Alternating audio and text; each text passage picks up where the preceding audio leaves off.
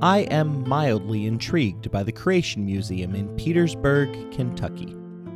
Not quite fascinated enough to personally make a pilgrimage there, but interested enough to have virtually peeked at it. The museum opened in 2007. The generosity of private donors underwrote the entire 27 million needed to construct the behemoth. The museum openly pushes the view that the biblical story of Genesis is grounded in scientific fact, meaning that the earth was created in six days, with God creating the light on the first day, the sky on the second, reserving the third day for dry land, seas, and all plants. The sun, moon, and stars were created on the fourth day, while creatures of the sky and seas were created on the fifth day. The sixth day is the one that is the most interesting for us, as it was on this day that all land animals were created. That includes humans, which were imbued with the likeness of God. Fundamentalist Christians believe that every single word of the Bible ought to be interpreted literally. The vast majority of the Creation Museum's visitors are likely individuals who already believe in the perspective that the Bible is unquestionable truth, or truth with a capital T. Those who fork over $50 for a ticket are introduced to the fundamentalist version of biblical history. Namely, that life on Earth began a mere 6,000 years ago, rather than the 3.8 billion years that scientists believe. Of course, those scientists have some solid backing for their reasoning, namely that the world's oldest fossils can be dated back to 3.5 billion years ago.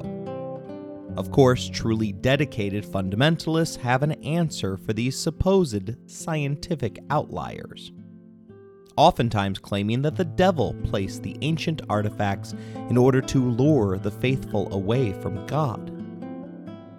Carl Everett, a pretty good baseball player and a key piece on the Chicago White Sox 2005 championship team, summed up the creationist perspective when asked about it during his team's run to the World Series, stating for the world to hear in an interview that, quote, the Bible never says anything about dinosaurs.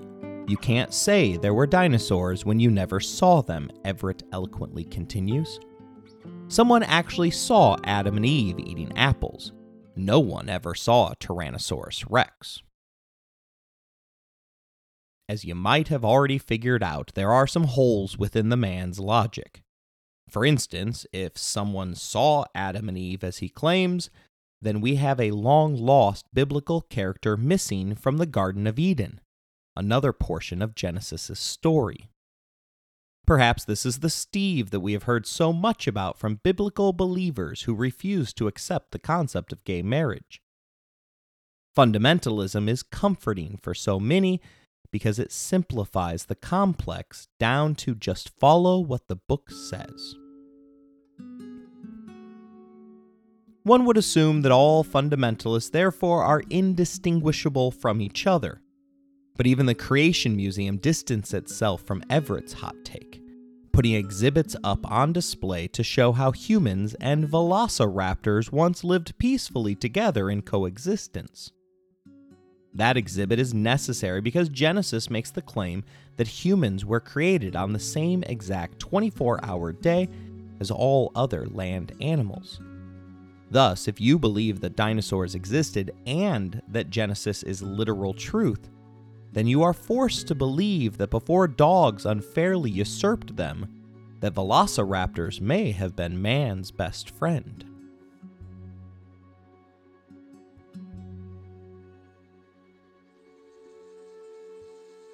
Science and religion often conflict with each other. In this particular instance, Earth's scientists appear to be waging a genocidal war with the interpretation displayed by the Creation Museum. The National Center for Science Education has had thousands of scientists put their name to paper on a statement which labels the museum as scientifically inaccurate and expresses the concern that students who accept the material as scientifically valid are unlikely to succeed in science courses at the collegiate level. These students, they note, will need remedial instruction in the nature of science, as well as in the specific areas of science misrepresented by answers in Genesis. Another group, the Campaign to Defend the Constitution, goes further, referring to the museum as part of a nefarious campaign which seeks to institutionalize a lie. To most, creationism has no place within a science curriculum because of the simple fact that it's not science. The vast majority of Christian fundamentalists are completely harmless to others. Their mere belief that human history and evolution were massively sped up doesn't pose a threat.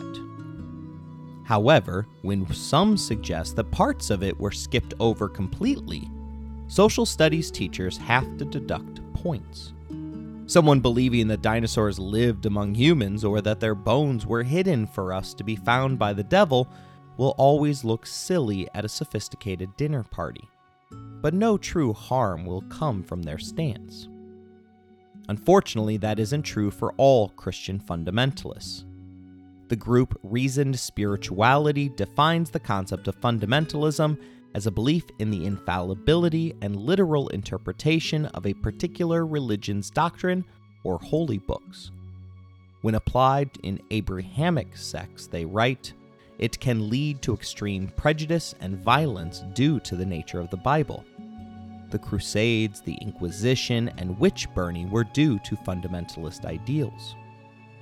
Someone who claims to have the capital T version of the truth can cloak themselves in righteousness it becomes difficult to pierce these people's mindset because of the fact that many of these individuals will also defend the Holy Book by utilizing the logical fallacy of circular reasoning, which creates an endless chain of faulty rhetoric to shield debate which sounds like this I know that the Bible is the truth because the Bible tells me it is.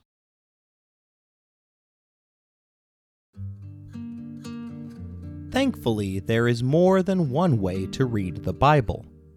The Counterpoint series on Bible and theology points us towards Galileo, who claimed against contemporary Catholic doctrine that the earth revolved around the sun.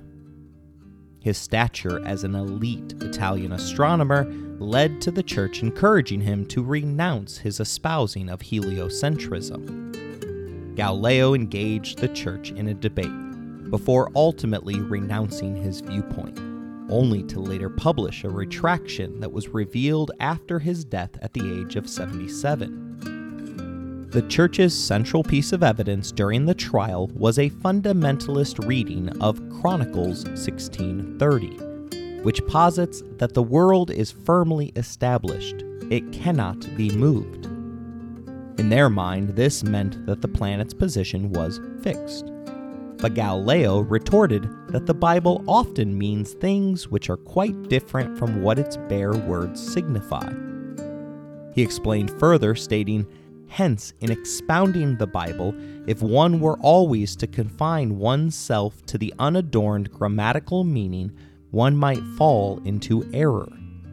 Thus, it would be necessary to assign to God feet, hands, and eyes, as well as corporal and human affections such as anger, repentance, hatred, and sometimes even the forgetting of things past and ignorance of those to come. These propositions, uttered by the Holy Ghost, were set down in that manner by the sacred scribes in order to accommodate them to the capacities of the common people, who are rude and unlearned. Galileo thought that these passages should be interpreted not according to their strict grammatical meaning, but according to a different set of rules, one that take into account the complexities of communication, such as metaphor, symbolism, and imagery. Rules that operate at a level higher than the sentence, a sort of macro syntax. His examiners, however, unanimously disagreed and in 1633 threatened him with torture, banned the sale of his books, and placed him under house arrest for the balance of his life. It took 350 years for the Church to finally admit that Galileo had in fact been right all along, at least about the position of the Earth relative to the Sun. I ought to note that the Catholic Church moves quite slowly. Why did it take so long to accept an expert's scientific findings? Why do so many people travel to the Creation Museum, even though science knows without a shadow of doubt that dinosaurs and humans never interacted? Why do we still look to the Bible for the answers to some of humanity's most pressing issues? I would posit that Lewis Carroll was on the path to an answer when he wrote the famous line from Alice's Adventures Through the Looking Glass of, No, no, the adventures first. Explanations take such a dreadful time. The fact of the matter is that science has the answers to a number of pressing questions that were previously only answered by religious doctrines. Thankfully, the vast majority of Christians in the world, including myself, believe that science and religion can mix. Through a metaphorical interpretation of the Bible, one can intertwine scientific evolution and religious creationism together. But to do so, we have to understand the scientific evidence for the evolution of man, his banding together to form civilization, and his subsequent exploration of the world. That journey is one that I am eager to begin.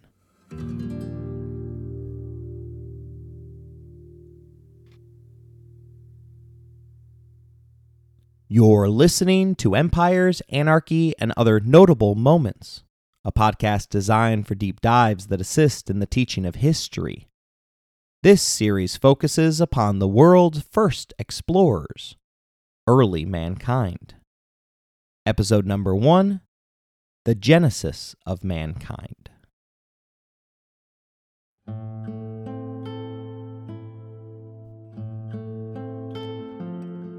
Historian Yuval Noah Harari reveals to us that just six million years ago, a single female ape had two daughters. One became the ancestor of all chimpanzees, the other is our own grandmother. The biblical story of creation of Adam and Eve is relatively easy to comprehend. God created man out of clay, and due to man's original curse of boredom, created woman out of one of Adam's ribs. The nature of a singular set of relatives for all of humanity is one of the few things that science and Christianity agree upon. Yet there is no suitable explanation for the differing methods regarding the creation of two creatures that clearly belong to the same biological family, genus, and species. We know this because men and women, no matter what race, nationality, or ethnicity, are able to produce children together. This is simple biology. You might have witnessed an untamed puppy and your house cat seemingly falling madly in love only to then get it on like Marvin Gaye is playing in the background when you aren't looking. Hopefully, you are totally normal and would immediately stop such an act immediately. But what happens if you don't manage to stop it in time? Thankfully, nothing. Megan, whom I assume is on the same level of fame as other one named individuals such as Prince, writes for the prestigious website known only as Tuxedo Cat. She explains to us that dogs and cats can't breed together because they only share four out of the seven levels of the classification system, differing in family, genus, and species. To produce a child, the creature in question needs to be of the same family and genus. Animals that are closer can produce children, but those children are born infertile unable to reproduce with anyone, even with a member of their own species. Mules fall into this category. They are the product of a horse and a donkey making a series of adult choices. Despite centuries of scientific breakthroughs, that combination of animals remains the only way to successfully reproduce a mule. Ligers, a lion and tiger, zedonks, zebra and donkeys, and the beefalo, bison, and cow all fall into the same category as hybrid species. The fact that all humans can produce fertile children strongly suggests that we are all the same, which in turn necessitates a common ancestor.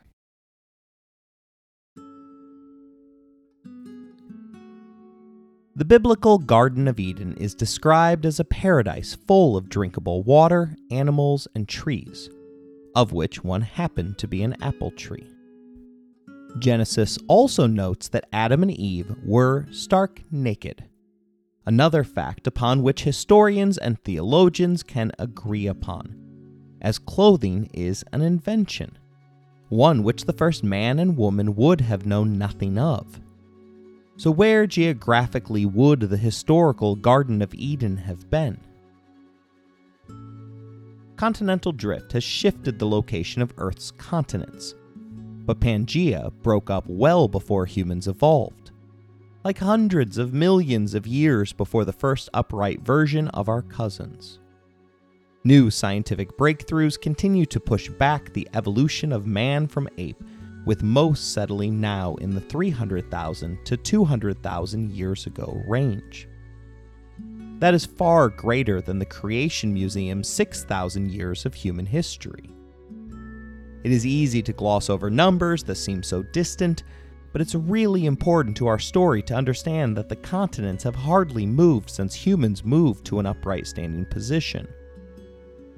Dinosaurs were wiped out around 65 million years ago. That means that there were roughly 64,700,000 years between the extinction of the dinosaurs and the emergence of anyone resembling Adam and Eve. When you think about the Earth in those terms, it becomes easier to understand that 500,000 years is a mere blip in time for the process of continental drift. Likewise, none of us will get a front row ticket to see the continents get the band back together, as the best guess of scientists has Pangaea, the supercontinent, reforming in another 200 to 250 million years from now.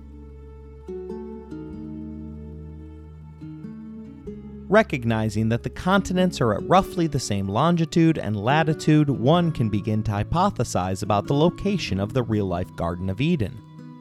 A land where man could frolic naked among a plethora of easy to access food.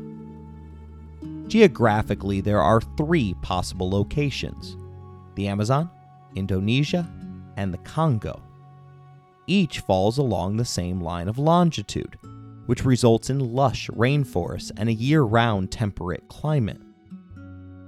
Each rainforest would provide ample amounts of flowing water, trees for shade and fruit, as well as animals which could be hunted by someone who remained at this point relatively unsophisticated. Scientifically, we have found very little that dates near the approximate time period for humanity's origins in the Amazon we have found evidence of farming and irrigation, as well as a 45,000 year old cave painting of a wild pig among the rainforests of the Indonesian islands. But the oldest evidence of all points to Central Africa and the Congolese rainforest as humanity's Garden of Eden.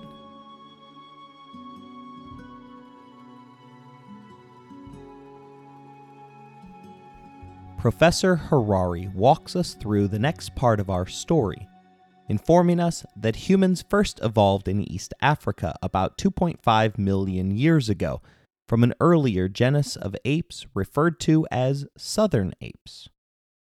About 2 million years ago, some of these men and women left their homeland to journey through and settle vast areas of North Africa, Europe, and Asia since survival in the snowy forests of northern Europe required different traits than those needed to stay alive in Indonesia's steaming jungles, human populations evolved in different directions. The result was several distinct species, to each of which scientists have assigned a pompous Latin name. Humans in Europe and Western Asia are believed to have evolved into Neanderthals, who tended to be bulkier and more muscular in order to survive the colder climate of a western Eurasia that was at the time hopelessly locked into an ice age. East Asia was populated by Homo erectus, which, despite little attention from the educational community, survived for close to a million years, making it the most durable human species ever. Indonesia was populated by another lesser known humanoid species, known to the scientific community as Homo solonus, or man from the Solo Valley. Harari informs us that on another Indonesian island, the small island of Flores, archaic humans underwent a process of dwarfing. Humans first reached the island, the historian writes, when the sea level was exceptionally low, and the island was easily accessible from the mainland. When the seas rose again, some people were trapped on the island, which was poor in resources. Big people, who need a lot of food, died first. Smaller fellows survived much better. Over the generations, the people of Flores became dwarves. This unique species reached a maximum height of only 3.5 feet and weighed no more than 55 pounds. Thus, our evolution wasn't in a straight line that went from ape to Homo erectus to Neanderthal and then to Homo sapiens. That illustration, which appears in every single history textbook, is placed there for simplicity's sake, rather than for the purpose of understanding.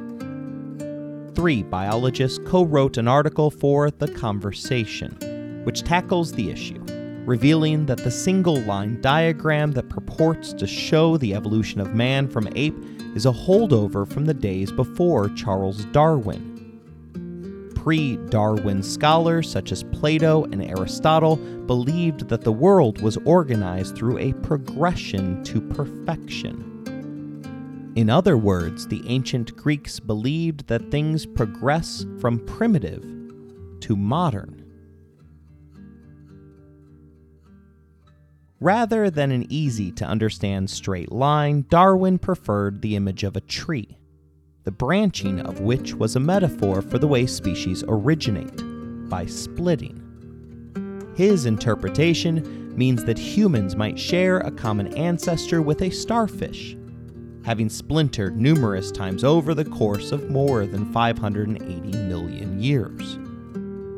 The key to his belief is that evolution is continuous, something that modern day scientists are documenting in real time pointing to recent adaptations that have allowed humans to thrive at high altitudes, evolution of genetic traits that protect against malaria, as well as our increasingly common ability to consume lactose as adults.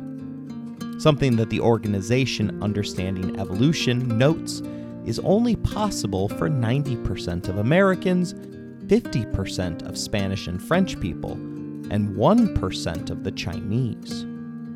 Contradicting his Greek predecessors, Darwin believes that there is no such thing as attainable perfection.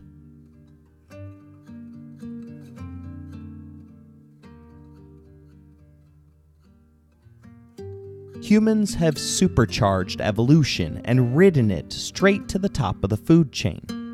Lions and sharks, other top of the pyramid creatures, slowly evolved to that position through millions of years but Homo sapiens rocketed to the top of the hierarchy in just the last 100,000 years. Harari tells us that the slow emergence of the other predators was so gradual that ecosystems were able to develop checks and balances that prevent lions and sharks from wreaking too much havoc. He points out that as lions became deadlier, gazelles evolved to run faster. The pace at which humans evolved, however, threw the natural system out of whack, resulting in our near godlike ability to alter every single aspect of biological life on our planet.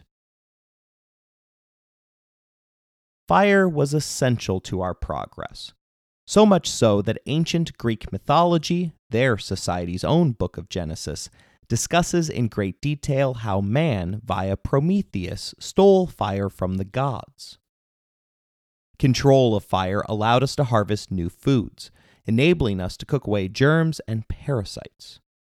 Chimpanzees spend five hours a day chewing raw food, but a quick cook over the flame allows us to shift our attention onto another task, moving us beyond a simplistic hunting and gathering society whose sole purpose seems to be to feed themselves.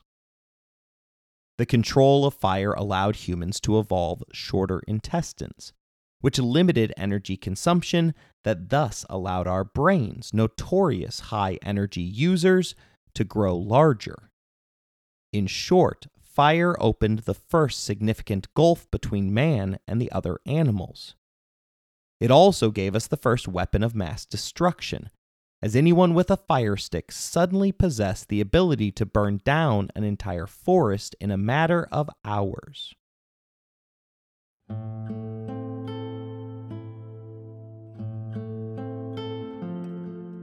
Early man's dominance over the environment set off a mass exodus. Prey soon traveled outside of their environmental zone, and the predators subsequently followed. Here we have the introduction of the first of two scientific theories. Historians and biologists use the term theory because we can't scientifically prove it.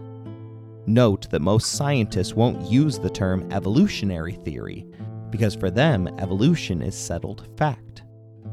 The geniuses behind the Creation Museum, however, regularly label evolution as just a theory, one which can't be directly observed We'll accept the evidence regarding evolution, but point out that these next two ideas do in fact remain merely theoretical. The two concepts are in conflict, meaning that we don't know which one is accurate, but modern day biologists are leaning towards what is known as the replacement theory. This side of the evolutionary coin suggests that Homo sapiens, us, were incompatible with the other versions of early humans. This could have been because our body odors were different, or because Neanderthals were capable of eating apples by holding them between their toes. Either action can easily ruin a first date. Whichever option it was, the species or genus didn't mix, and therefore all living humans have roughly the same genetic baggage, and racial distinctions among us are negligible. The other theory is known as the interbreeding or genetic drift theory. This belief suggests that we overcame the fact that Neanderthals lacked both a forehead and a chin and proceeded to swipe right on each other's early prehistoric version of Tinder. Harari points out that if this is the case, then today's Eurasians are not pure sapiens. They are a mixture of sapiens and Neanderthals. Similarly, when sapiens reached East Asia, they interbred with the local Homo erectus. So the Chinese and Koreans are a mixture of sapiens and erectus. The mixture of which would have produced the differences that are readily visible to us today. Recently, the replacement theory has gathered steam among academics and is the more commonly believed of the two theories. If that is the case, however, what explains our visible differences? The adaptation theory comes to the fore for that question, pointing out that over thousands of years, humans have positively evolved to adapt to their environment. Although theoretical, there is a ton of supporting evidence for the adaptation theory, my favorite of which involves melanin, which determines the pigmentation of our skin. The more melanin one has, the darker their skin complexion is. Thus, the absence of melanin means that a person is an albino, a fact that can happen among all of Earth's races. Darker skin color has a significant advantage in ensuring that cancer causing UV radiation doesn't penetrate to our vital organs. Professor Dennis O'Neil tells us that melanin acts as a protective biological shield against ultraviolet radiation. By doing this, it helps to prevent sunburn damage that could result in DNA change and subsequently several kinds of malignant skin cancers. Melanoma, in particular, is a serious threat to life. In the US, approximately 54,000 people get this aggressive type of skin cancer every year, and nearly 8,000 of them die from it. Those at highest risk are European Americans. They have a 10 times higher risk than African Americans, who have far higher rates of protective melanin. Essentially, melanin protects against skin cancer, which is most prevalent at the tropics. However, there is nothing in this world that is pure good or likewise pure evil. As such, UV radiation in small doses helps to convert the meat in our diet into helpful vitamins. For those with enough UV blocking melanin, the result is often a vitamin D deficiency, a nutrient that helps our body maintain healthy bones and supports our immune functions. After explaining the benefits and disadvantages of melanin, adaptation theorists will pull down a map of the world. They will point out that the individuals with the greatest amount of melanin in the world are those from the Congolese rainforest. Then they'll point to northern Africa, where individual skin tones are lighter. Then northward to Italy, where they are still lighter then to Poland and Germany, where again our natural skin tones become lighter, before finally finishing in the Scandinavian nations to identify the people with the least melanin within their bodies. The takeaway is that as migration occurred over multiple generations, our bodies figured out that melanin wasn't needed in the northern latitudes, and thus we began to shed it from our bodies. This example isn't the only evidence supporting the theory. Mongolians eat the most meat in the world, but suffer the least amount of heart attacks. Even the Asian eyelid, which blinks faster than a Caucasian eye, can be explained by having adapted to the conditions within the notoriously dusty Honghe River Valley. The suggestion is that the differing races of humans are not due to some sort of intelligent design by a god who likes to use all of his paints, but instead due to natural selection related to our continuous evolution.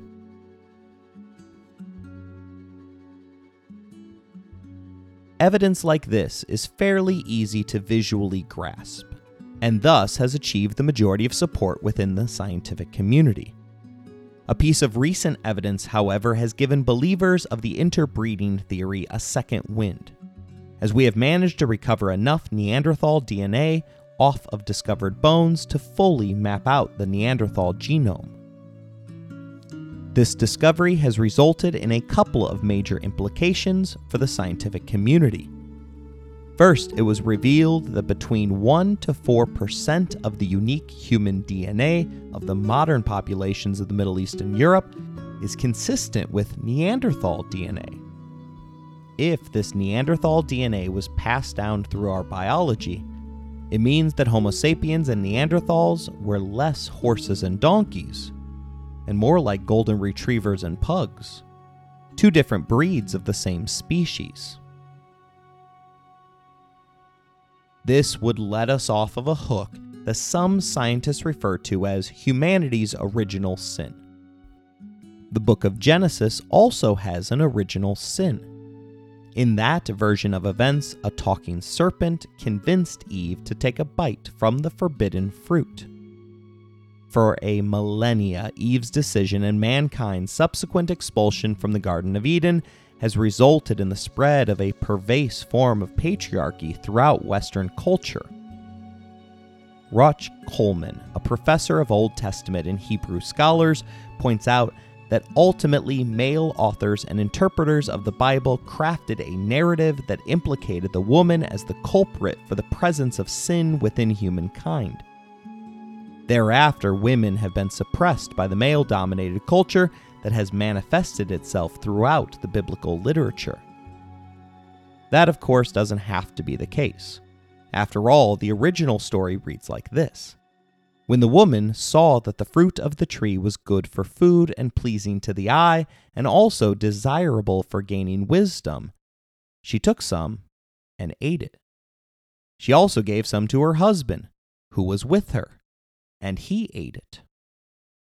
The story expressly notes that Adam happens to be with Eve at the critical moment of the sin. He would have overheard the serpent's arguments. Nowhere does he encourage Eve to hesitate, nor does he put up a fight when she hands him the fruit. The two were together in the ultimate act that earned God's ire. Yet Eve and her female descendants tend to shoulder the entire weight of the biblical original sin. The historical original sin is a little more balanced. Keep in mind that the replacement theory suggests that Homo sapiens survived while the other early forms of man, such as the Neanderthals, faltered. We don't know the exact story, but the cruelest version of our cousin's extinction contains the world's first genocide, involving a war to the death between sapiens and Neanderthals. Less cruel are the notions that Homo sapiens survived the ice ages because we were smarter and therefore better at adaptation. But that shouldn't clear our conscience completely. After all, if a creature is going extinct, isn't it our obligation to help them out? What about if they already went extinct? Do we then have an obligation to bring them back?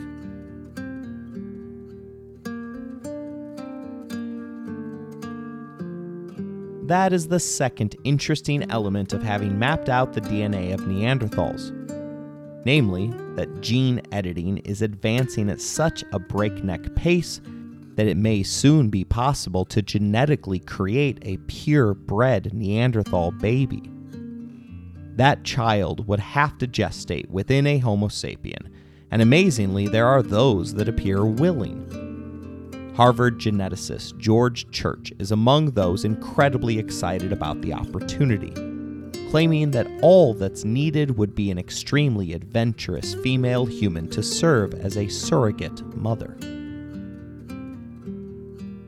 That pioneering Harvard geneticist suggests that the day is coming when we'll want to reverse engineer the Neanderthal genome and pass the now extinct creature's genetic advantages to our own children. Naomi McGougler of The Guardian had a little bit more fun with Church's idea by placing a fake want ad in her 2013 article, telling readers that if you're a young, single, and adventurous female human and wondering what to do with the womb you have just lying around inside you collecting dust, an exciting opportunity has arisen. You can bear a Neanderthal baby. This is a once in an eon chance to have your very own bundle of fur. A little Ugg Jr. with your eyes and smile, but the back hair of its great, great, great, great, great, etc. grandfather. Color me skeptical, but the 65 year old, ironically named Church, believes that it could happen during his lifetime. What is happening, however, is the professor's Frankenstein efforts to bring back the extinct woolly mammoth by implanting its DNA into the unsuspecting womb of an African elephant. His private company Colossal has already received 15 million in privately financed dollars, perhaps allowing us to recreate in real life the Creation Museum's exhibitions showing modern-day humans hunting the beasts early man did indeed hunt the creatures, perhaps as far as 15,000 years ago. But that version of man would have been far more primitive than the ones cast in wax within the museum grounds. The ethical questions emerging from Church's efforts are without clear answers. Is it right to bring back a species from the dead? Is it our obligation to do so, as we most likely were the reason for their extinction? What will the unintended consequences be for their re release into an environment that has moved on? And have we not had enough Jurassic Park movies to know that this is a terrible idea? I, for one, hope that the replacement theory isn't the correct answer. Evolutionary interbreeding provides a good enough answer to explain the diverse cosmopolitan world that I want to live in. Despite recent genetic evidence, Harari remains skeptical that humans and Neanderthals mixed, pointing out that tolerance is not a sapiens trademark. In modern times, a small difference in skin color, dialect, or religion has been enough to prompt one group of sapiens to set about exterminating another group. Before asking the question, would ancient sapiens have been more tolerant towards an entirely different human species? The professor leaves us with one of the greatest what ifs in history. What if the other versions of early man had survived with us? He writes that our lack of brothers and sisters makes it easier to imagine that we are the epitome of creation and that a chasm separates us from the rest of the animal kingdom. If Neanderthals and Homo erectus had both survived, would we sapiens have still written the words and God said, Let us make man in our image, after our likeness, and let them have dominion over the fish of the sea, and over the fowl of the air, and over the cattle, and over all the earth, and over every creeping thing that creepeth upon the earth.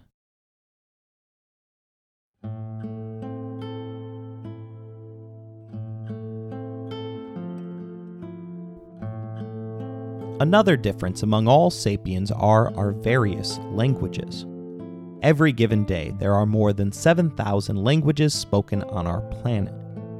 While it would be nice to unify mankind's language, each has a unique way of conveying a people's culture.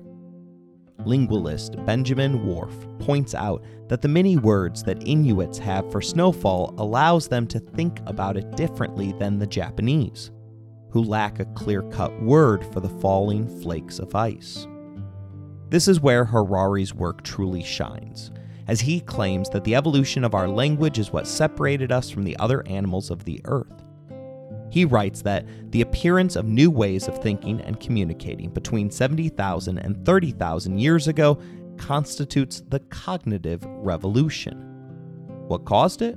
We're not sure.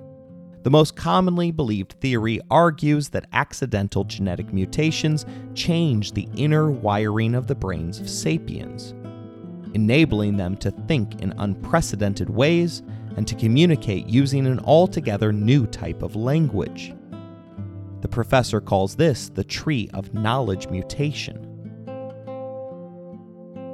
The Bible also recognizes the need to explain the variance of man's languages. After all, if all originated from Adam and Eve, we would have all learned the same way to communicate. The story of the Tower of Babel, also found in Genesis, tells us that the Babylonian people were audacious enough to attempt to build a tower with its top in the heavens. Seeking to maintain his privacy in the clouds, God disrupted the work by confusing the language of the workers, making it impossible for them to finish the tower. Frustrated with what had befallen them, they were then dispersed across the planet. It is a simple explanation for our differences, meaning that it is consistent with the rest of the book of Genesis, a portion of the Bible that was originally credited to have come from Moses. But that has subsequently been thrown in doubt, as the chapter includes events that originated after his death. It also includes lines such as, Moses was a very humble man, which wouldn't be something that a humble man would write about himself. Unfortunately, digging through the past in order to figure out the truth of the matter isn't an easy job. Psychologist Jordan Peterson points out that people create their worlds with the tools they have directly at hand. Faulty tools produce faulty results. Repeated use of the same defective tools produces the same defective results. It is in this manner that those who fail to learn from the past doom themselves to repeat it. It's partly fate, it's partly inability, it's partly unwillingness to learn, refusal to learn, motivated refusal to learn. It becomes clear that the writing of Genesis was done in part to explain how we came to be and why humans have so many differences. Christians will continue to look to it as at least part of the answer to life's most pressing questions. But scientists are more than ready to declare the Christian work as another instance of mythology. As such, it belongs among the Vikings' belief that we originated from a mystical cow licking a salt block, along with the Egyptian frog headed gods, which created their own version of Adam and Eve, named Hak and Haket. On the other hand, a metaphorical interpretation of the book of Genesis allows us to think that it was God that set evolution in motion, predetermining that it would be us, his chosen sons and daughters, who would hit the evolutionary jackpot. But even if we are purely the result of a series of random chances of evolution, humanity has still managed to accomplish magnificent things even if some of them are unspeakable crimes that perhaps began with a genocidal war against the Neanderthals. Evolution gave us the chance to rise to the top of the food chain. The maintenance of our dominance over all things, both positive and negative, only came about because of the invention of civilization, a uniquely human concept. We will examine the formation of civilization in our next episode.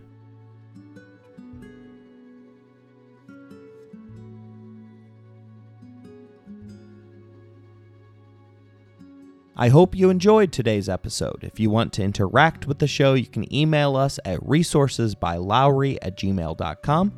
If you would like to financially support the show, please look in the show description for more information. As always, thank you for listening, rating the show, and spreading the word.